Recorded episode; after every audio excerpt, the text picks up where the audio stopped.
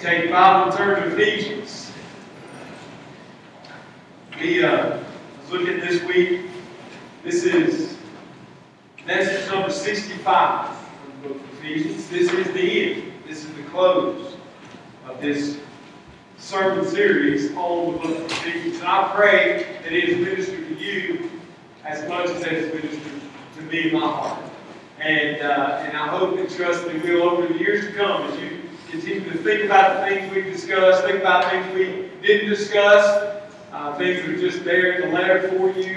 I pray it'll always minister to you. This past week, as we, as a nation, celebrated the birth of a great experiment. You know, that's what it was called. There was doubt, I'm sure, whether it could be pulled off, this idea that the power and the right of government sits with the people. In some ways, it was a brand new venture 236 years ago. And this week, I thought and taught my children. On Wednesday, we sat around the table at the end of the day and read the Declaration of Independence. Now, I admit, that can be hard for us. Noah said, halfway through the reading, "Daddy, these men must have been really smart because I don't understand anything they say." To which Lily responded, "Daddy, is this Bible study almost over?" Two things happened at that moment. I realized every time I do something at the table now that had anything to do with a book, Lily thinks we're doing Bible study. So I need to correct that. And secondly, my son is right. These were really smart men, and they had a very profound idea. We hold these truths to be self-evident, that all men are created equal, and that they are given by God unalienable rights, things that no man grants them, but only God grants them, to which include life, liberty, and the pursuit of happiness. Profound words, maybe as far as the founding of the nation, more profound words have never probably ever been spoken. This was not a country that began through war. This is a country that began prior to war. Now, it had to establish itself free through war, but you got to understand, in those colonies, they believed that we are free men. We have been given the right by God to determine our future and our posterity's future. Whatever that may be, without the rule of a crown, without the force of an army, without the implementation of a forced reunion in a colony situation. But deep in their hearts also was birthed and was lived out and has been for 236 years an unhealthy view of rights. Because we're all broken with law. It's the bottom line. Because what that has become over 236 years is, I have rights, and nobody can tell me what I can and cannot do. I'm an independent person. I have no desire or care about the group. It's just about me and my family.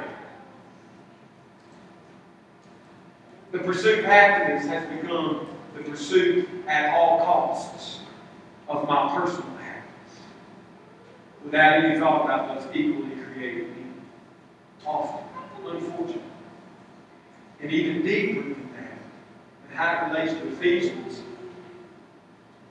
is we have even become a people, unfortunately, at any time to say God has no right to decide or determine, tell me what I can and cannot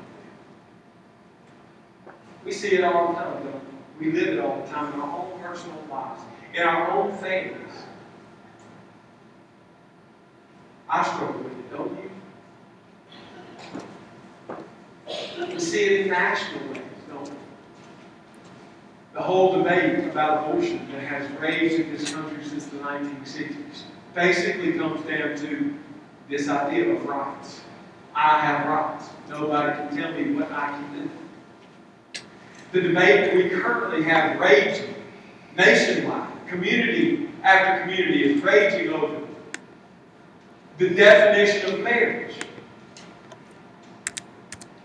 If I love another human, regardless of how you feel about that, don't I have the right of self-expression?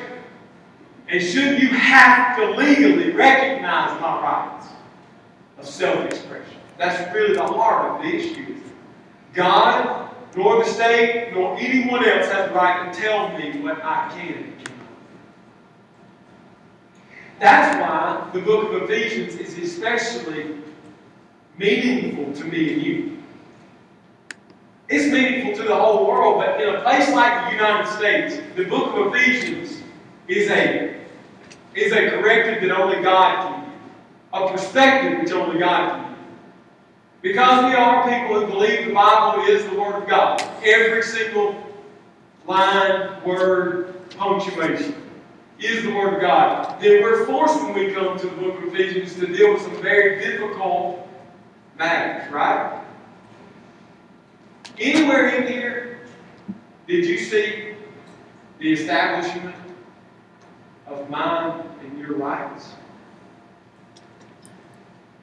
Where it said, God had a desire, but it all hangs in the balance for you. You make the decision. Right? We don't give those kind of words in Ephesians. We see the corrective given to that kind of thinking. That God wants to do something, but He's bound by what I want for my life. And so, as we close, I just think it'd be helpful if we just walk through quickly the entire book again, looking at it from the lens, from the perspective of God's amazing grace. Looking at the fact that God is pouring out on us amazing grace. Grace is defined by saying that which we do not deserve. We don't have a right to it. It's the perfect picture for people like us who think we have rights to everything, for God to say, I'm going to give you something you have no right to. If you got what you had a right to, you go to hell today, immediately. Don't pass go. Don't collect $200. Go straight there. That's what we deserve. But God says, I'm not giving you what you have a right to. I'm not giving you what you deserve. I'm giving you what you could never lay hold to, never claim, never possess. Never earned. It's a really amazing concept. It's a really beautiful book.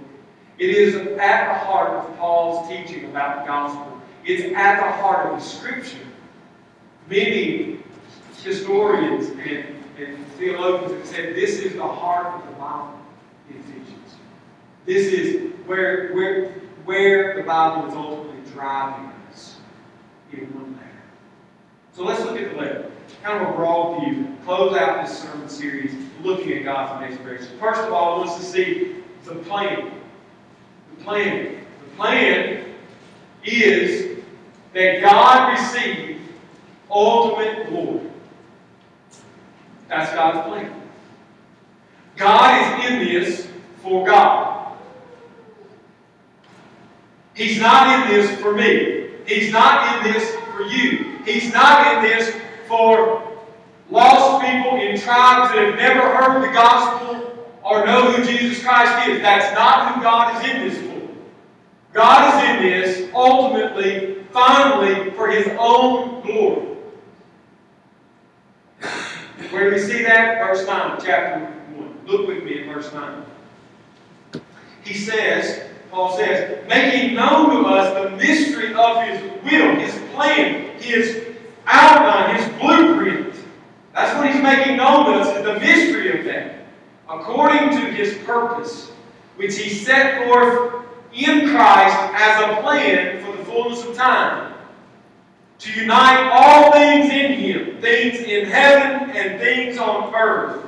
I gather from this that what God desires is that Christ be central in all things, and God receive glory in all things.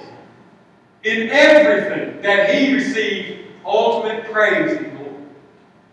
That's God's base motivation. You say, I don't like that. We don't get to vote. I didn't ask us if we like it. God is God, and we are not. That's Stephen Curtis Chapman, so can Samuel see. Right? He's a theologian. God is God. I'm not. Neither are you. He didn't ask us what we felt about that. It might have bothered you a little because, and it does bother me at times because we think of God as something so utterly different than that in our daily operations. See, we think God's like Santa Claus and he's doing everything he can to make us happy. He's the white-headed, white-bearded grandpa in heaven that just wants to give us a sloppy pop. You know, you remember Papa's house? Right? My mom spanked me every day. My mom spanked me every day. Right? My granddad never spanked me. I come running through the house, little blonde-headed boy, come running through the house, a lot like Noah, full of energy, one tall.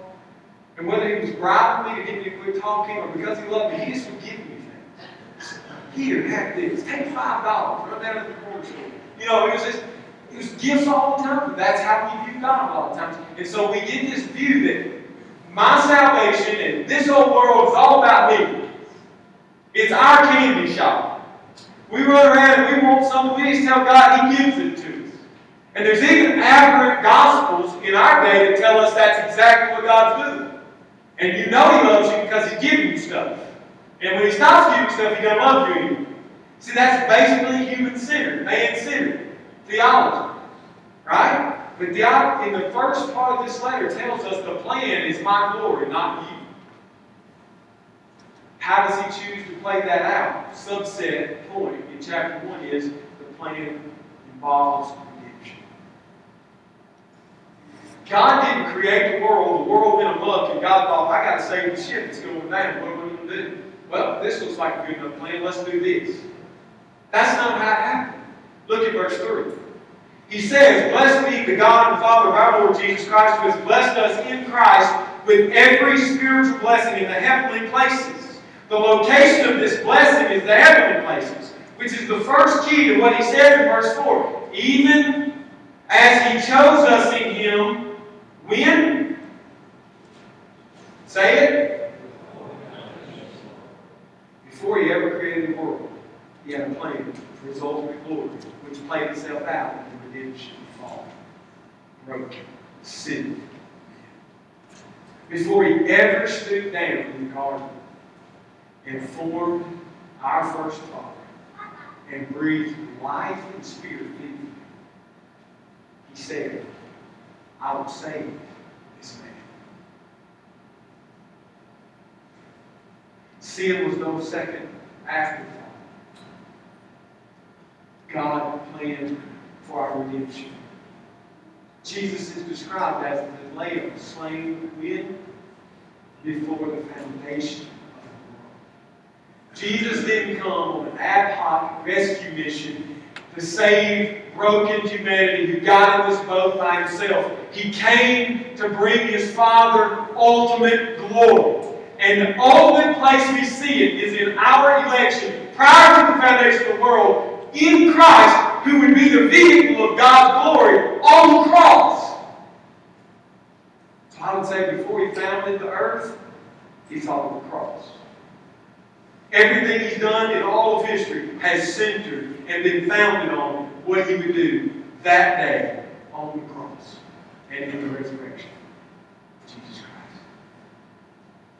The plan is God's ultimate glory. It's played out in redemption. It's applied in the second chapter. We see redemption is applied in salvation, in individual, personal relationship with God in salvation. Look at chapter 2, how it breaks down. The first 4 verses, Paul gives the most despicable, the most concise, and the most harsh examination of who you are and who I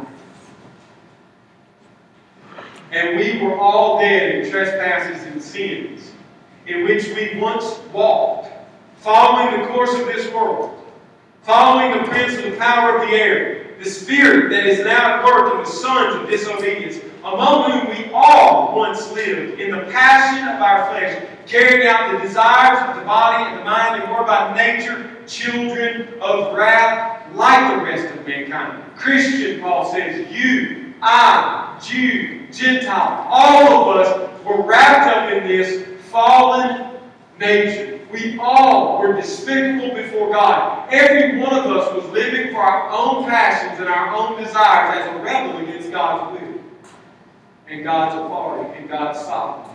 Nobody in here, from birth till death, can stand before God and say, there was a day when I was all about me. I mean, it was all about you. I wasn't about me. Nobody can.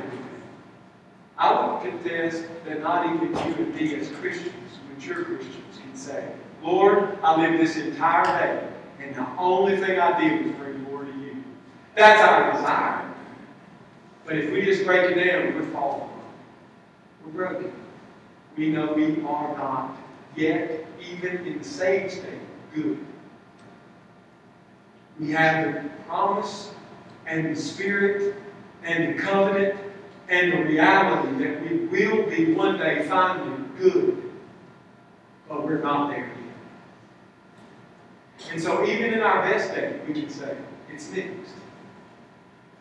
Sometimes more than others, but it's always mixed. Why? Because there is this birthed DNA desire to rebel and to be our own person and to live in our own flesh and for our own glory.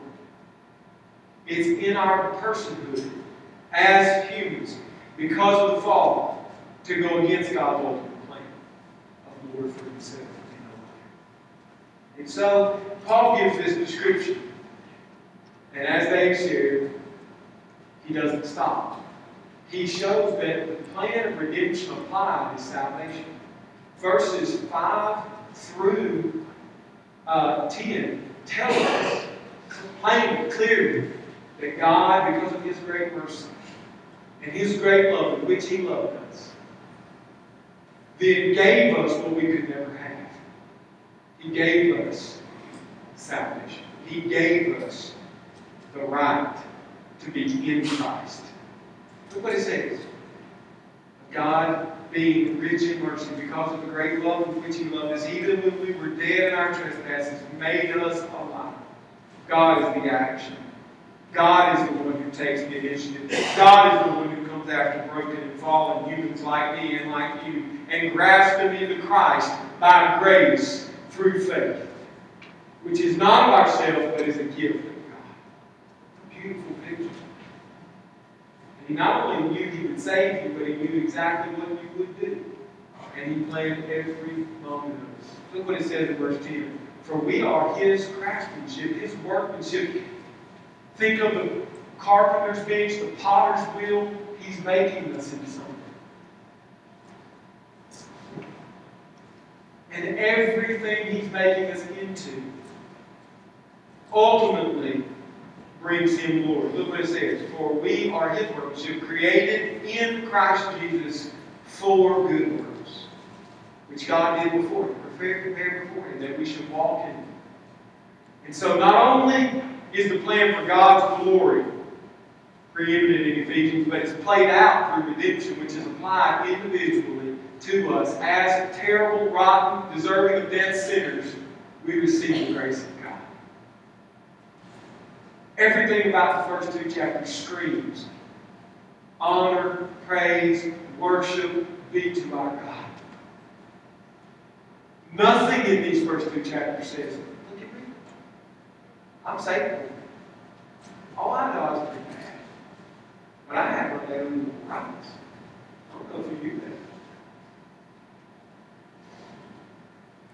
Nothing in the first two chapters says that. Everything says, God has rights.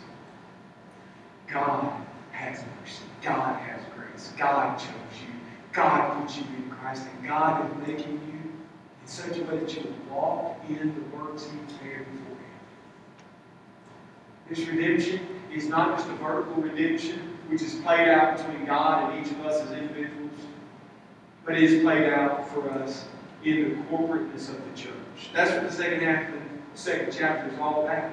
It's all about the fact that now being saved and right with God, we're right with our fellow man. Verse 14 says, "For he himself is our peace." Jesus is our peace, who made us both one, both Jews and Gentiles, and has broken down in his flesh the dividing wall of hostility by abolishing the law of commandments expressed in ordinances, that he might create in himself one new man in place of the two, so making peace, and might reconcile us both to God in one body through the cross, thereby killing the hostility. So the plan for God's glory is redemption. Applied individually, it is salvation. Corporately, it is reconciliation. This is how beautiful and how many facets there are. Can't you just see Paul? I said this earlier in the series. Can't you just see Paul sitting? We don't know exactly, but we believe in Rome, in prison, at near the end of his life, an older man, just turning slowly, ever so slowly, the diamond of the gospel. And seeing through the prism of Christ the beauty of it.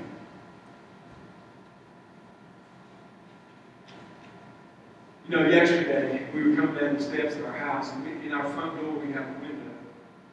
And it's got different frosting and shading and blurriness and all that. You can't really see outside or in it from out there, but just faintly. But in the afternoon, the sun gets to the right angle to shine through that and put a prism to diffuse the light there a little bit so we can see red and yellow. Just different colors. That's exactly what Paul's doing. Through the power of the Holy Spirit, he's saying, look, it's not a block. The gospel's not a block. The gospel is united around Christ, and through him we see all these different arrays, hues of color that we never could see before. We were walking back to that session. I had hope. I was holding the hand. Our friends, the Hammonds, are here. They've been on the adoption journey with us, and Mike has helped them reach their goal. And Yo-Yo's here with us because of that. She was home. Yo-Yo was home, Hope's other hand. I was home, Hope. We're coming down from Hope, being upstairs, and I didn't notice it. It's just commonplace me. Yo-Yo was stop. She said, "Look." I thought something was wrong. She's pretty mad. I looked. She said, "I said what, man?" She said, "Look right there. That's a rainbow."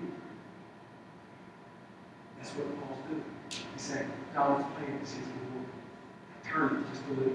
It's the redemption of fallen men. Turn it just a little. It's the salvation of individuals. So that they're right between their Creator and you. And just turn it a little more. And not only that is made right, but the relationship horizontally between men and men is made right in Christ. And he just keeps turning a little by little. The next thing we see played out in the plan for redemption is the plan applied in sanctification. In sanctification. As this glorious gospel goes forward in the mystery of it, and Paul prays that people would come into the full realization in chapter 3 at the end. I want you to know God's love. I want you to see the depths of it in Christ. How does that play out? Chapter 4. Chapter 4. I've given you gifted, called, equipped members to be your pastors and teachers, so that you be built up in every way through the Spirit into one body, joined together by the Spirit. So I don't just want to save individuals. That's not my plan. My plan is to save the church. And in the process, verse 17 of chapter 3 says, you've got this new life of holiness for you. Because where our theology sometimes, let's face it, sometimes falls apart on us. It's not that the theology falls apart. It's our problem. My problem, your problem, is if all this sovereignty talk is true, throw caution into the wind. Live and let live. Who cares if I see it? Jesus will forgive me. Right? You never do that. I won't make you. But we do. We do. And so we face a lot of attacks sometimes in our camp. because it's a lack of holiness. You're just looking for an excuse to sin. And instead of running to that, we need to see the instruction of Paul in chapter 4 and 5, where he says, you are living a new life. You don't need to walk any longer like a lost man. Take Gentile out. Like a pagan. Don't walk that way anymore. That's what he's saying. Don't act like you don't have a relationship with the Creator and with the church. Don't live that way anymore. Alright? How does that play itself out? In this beautiful community that learns to communicate in gracious words that build up rather than tear down. A community that learns to be angry and sin not. A community that learns to never let corrupting thought proceed from its lips. Never lies and lives an untruthful life in front of others. But lives lovingly, gently, kindness. Most of all, in the love of God. Having been given the love of God, verse 5, chapter 5, verses 1-2 say, now live in the love of God. It's displayed of walk in, live in, daily. That God loves you means you can love everyone else. That's profound.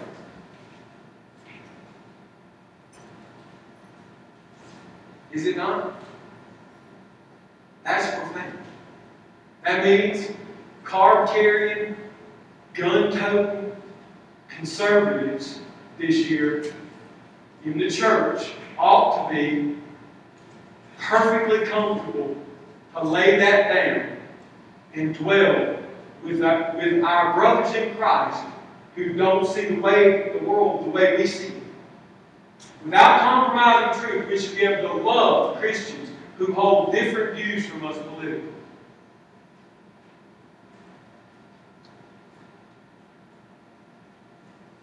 It means that we should embrace, not run from, the man or woman who comes to us and says, I have same-sex attraction. I've had it all my life. I know it's not how I'm supposed to live. But I can't help the way I feel. Please pray for me. Please help me. I don't want to live in sin. Stand firm in the truth and in the love of God and love that person. That's what it means. Be kind. Be gentle. Be loving. Be truthful. Be honest. Don't cover over their sin or yours for that matter. Be angry at sin, not at the person, and sin not. All these things, community should look like that. That we are able, because we are Christ indwelled by the Spirit, we can live in close community with others. I think sometimes we forget what the new church was made of. Tell me if I'm wrong. Sometimes don't we fall in the trap of thinking the first church was this pristine place where everybody talking these doubts. Everybody had the same view of everything. Everybody thought alike, acted alike, had the same personality, really. I mean, we can fall into that trap where it's this really fictional utopia. The new church was not a utopia. It was broken, fallen, people falling in sin all the time. We read the letters. Most of the letters of Paul, they come from him, come for what reason? People are sinning in a big way. We got a church in the New Testament that has a son who's married, having relations with his stepbrother. That's really messed up. That's dirty. Why do you think Paul talks about homosexuality so much? Which he does. Your translators are just kind to your ears. They don't want to put it in you. But uncleanness, it is homosexuality. Why do you think he's constantly having to tell the churches, this uncleanness will keep you from the kingdom of heaven? Why? Because there's no homosexuals in their midst? No, because there are homosexuals there. People who practice homosexuality got saved by the gospel, came into the fellowship of the church. Everybody said, oh, thank you, brother. Oh, hey, brother. Stay there. Thank you. Right?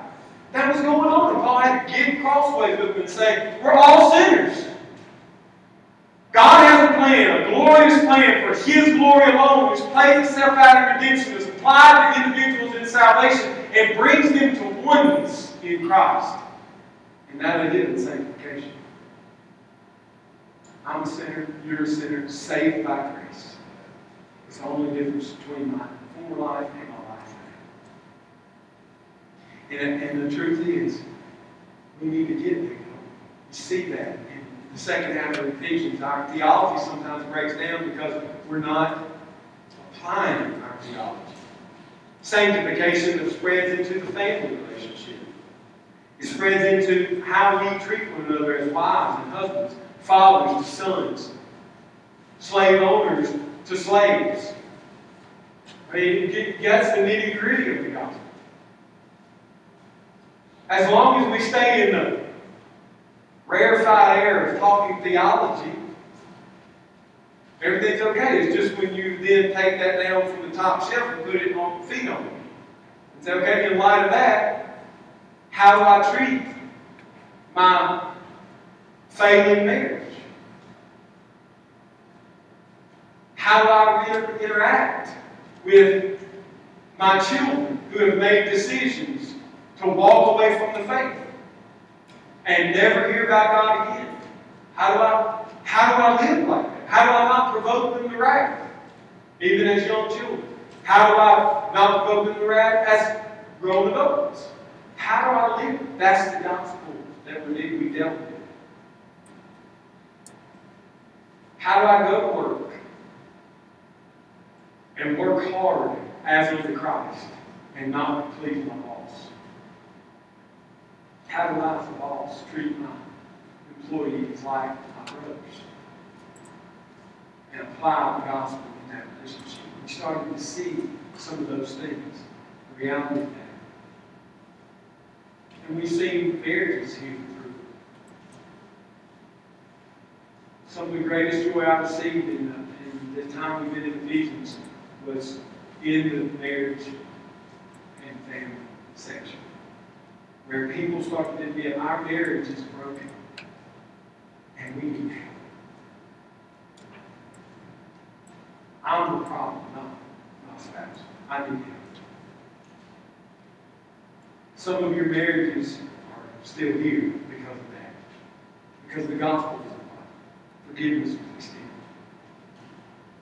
Recommitting to the covenant was made. And now you're living in light of that. The gospel, I'm saying, the message of the gospel in the first half is the message of the gospel in the second half. In the practicals, Paul's not walking away from the foundation, he's building the foundation. So whether I'm friends, just to get real blunt, whether I'm friends in my neighborhood with the guy down the street, whether I'm relating with him, should be gospel-centered. It should be about whether this relationship is pushing us both towards Christ. That's how I should be relating. That's what my mind should be thinking. Not just I'm hanging out with him because I like him. We've seen the fallout from doing that. We're just hanging out because we get along. But we're not pushing one another to Christ. That eventually breaks down and falls apart. Can't be sustained. The gospel changes us and how we relate. Finally, we see that not only is this gospel applied in salvation, sanctification, but it's applied in the fight of faith. The last part of the book that we've been in for the last weeks is all about fighting the daily fight, the struggle. And that the gospel of God is really the pieces of that armor that allow us to fight. So many times I think I'm guilty, maybe you are, of saying, well, we got the gospel, what's next? Right? I mean, that's the thing. Because, in case you got your head to say, there's a 40,000 church convention right now enrolled in a fight because one of their leaders stood at their convention and said, God saves people. We can't save them through sinners' prayers. And the whole convention. What?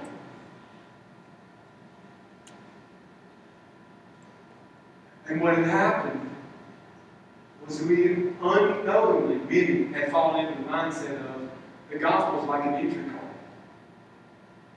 They wouldn't say it like this, but I'm being kind. I think their desire as a convention is to see lost people saved. I don't question that. But what David Platt challenged in his message was the thought that that is the front door and that's all. What he challenged was, when you get done with that person saying, repeat after me, and then you put the sinner's prayer, and they come down, they sign a card, they join and vote the body, then we move on from the gospel. Now we get about doing whatever else we're going to do in life. That's what threw them into a controversy. It's a good thing, because it's caused people on both sides to think about why they're doing what they do, why they say what they say, why they structure the end of their services the way they structure it. I'm prayerful it's going to be a great revival of rethinking that the gospel is not the beginning, but it is the entirety of life. It's everything.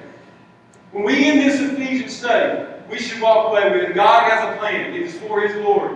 That involves redemption of fallen, broken, sinful people. And in that redemption, He applies it in salvation personally, and in corporate salvation, He applies it in sanctification in every area of our life so that we can fight the daily fight.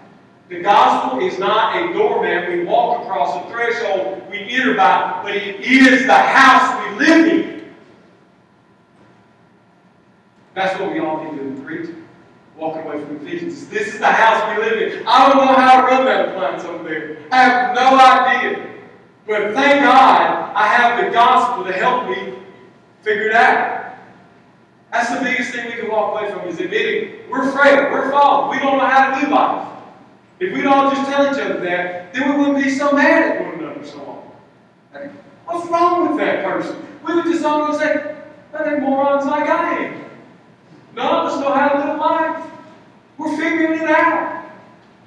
Hey, it's okay to say, obviously, from the beginning of the service, to say, I don't have it all figured out. I fail. I'm frail. I'm drawn away by other things. But thank God the gospel allows us to recenter on what really matters. And say, hey, you know what? We're going to get through this. It's messy. It's ugly.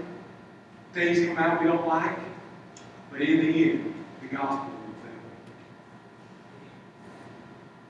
I had an exchange this week on Facebook about a topic. It's a family member of mine. And I'm not getting into the topic because it distracts me. But this is my point. This family member came at me very harshly. And my first instinct was, oh, you want to play like that?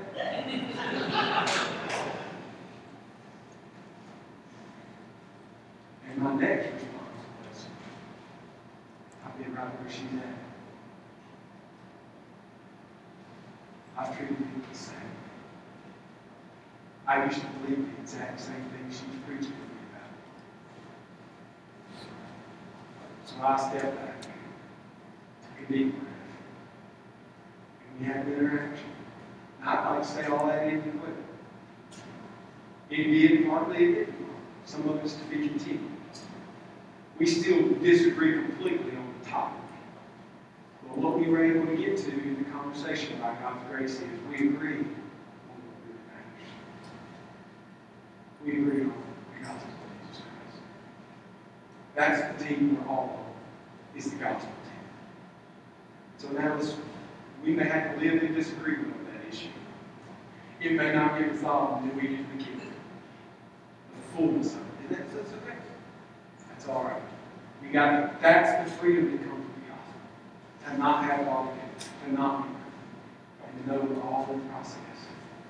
And we find Him by the gospel. So, as we close this sermon series, not close out the gospel, but close out the sermon series, let's commit to a few things with the life. Let's commit to live that way, in community that way, simply as the gospel as our foundation. And I encourage you, there are those of us who have people in the congregation, in this body, that we've held grievances against. We're not associating as closely as we should, but it's because we feel like the other person's wrong. Maybe that I've done so much wrong, I can't really fix it. And so there's this barrier. So let's leave Ephesians saying there are no barriers. The wall's been torn down. We're at peace with God and with our fellow men. So whatever things are there, let's deal with them. Let's commit to that. To live the gospel. Secondly, let's commit to proclaiming this gospel. Our world is broken and divided, is it not? There are so many quick fix plans being proposed. Politically, socially, in the church, quick fixes that are not gospel-centered. So why don't we be different and offer the one plan that's unchanged, and that's the gospel. Say, hey, when I interact with the people of this community, I'm going to interact on the basis of Jesus Christ.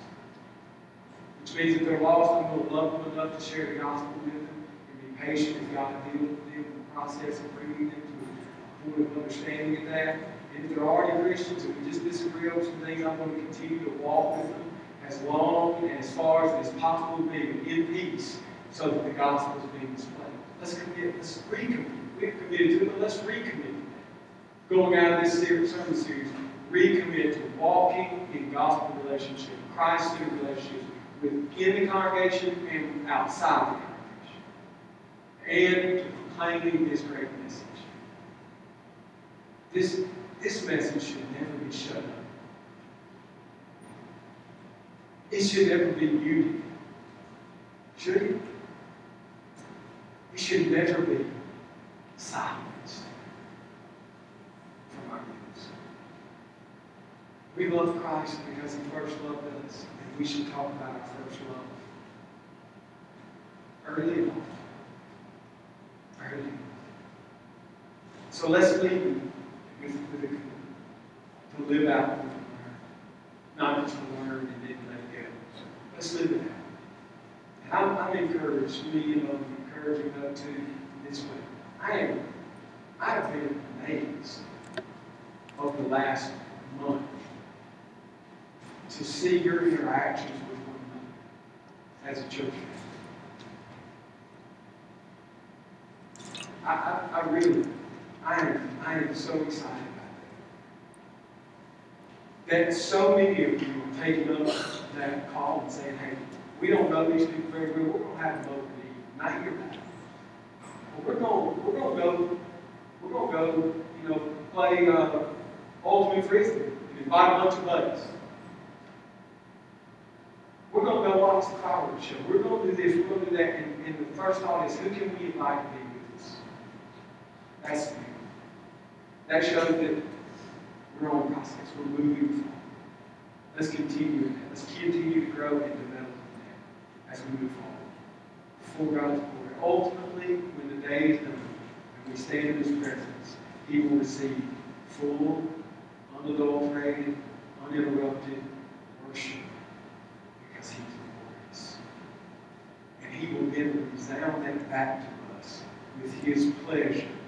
Well done, my good and faithful servant. That statement is not reserved for a few rare saints, but for the church universal. This is my servant.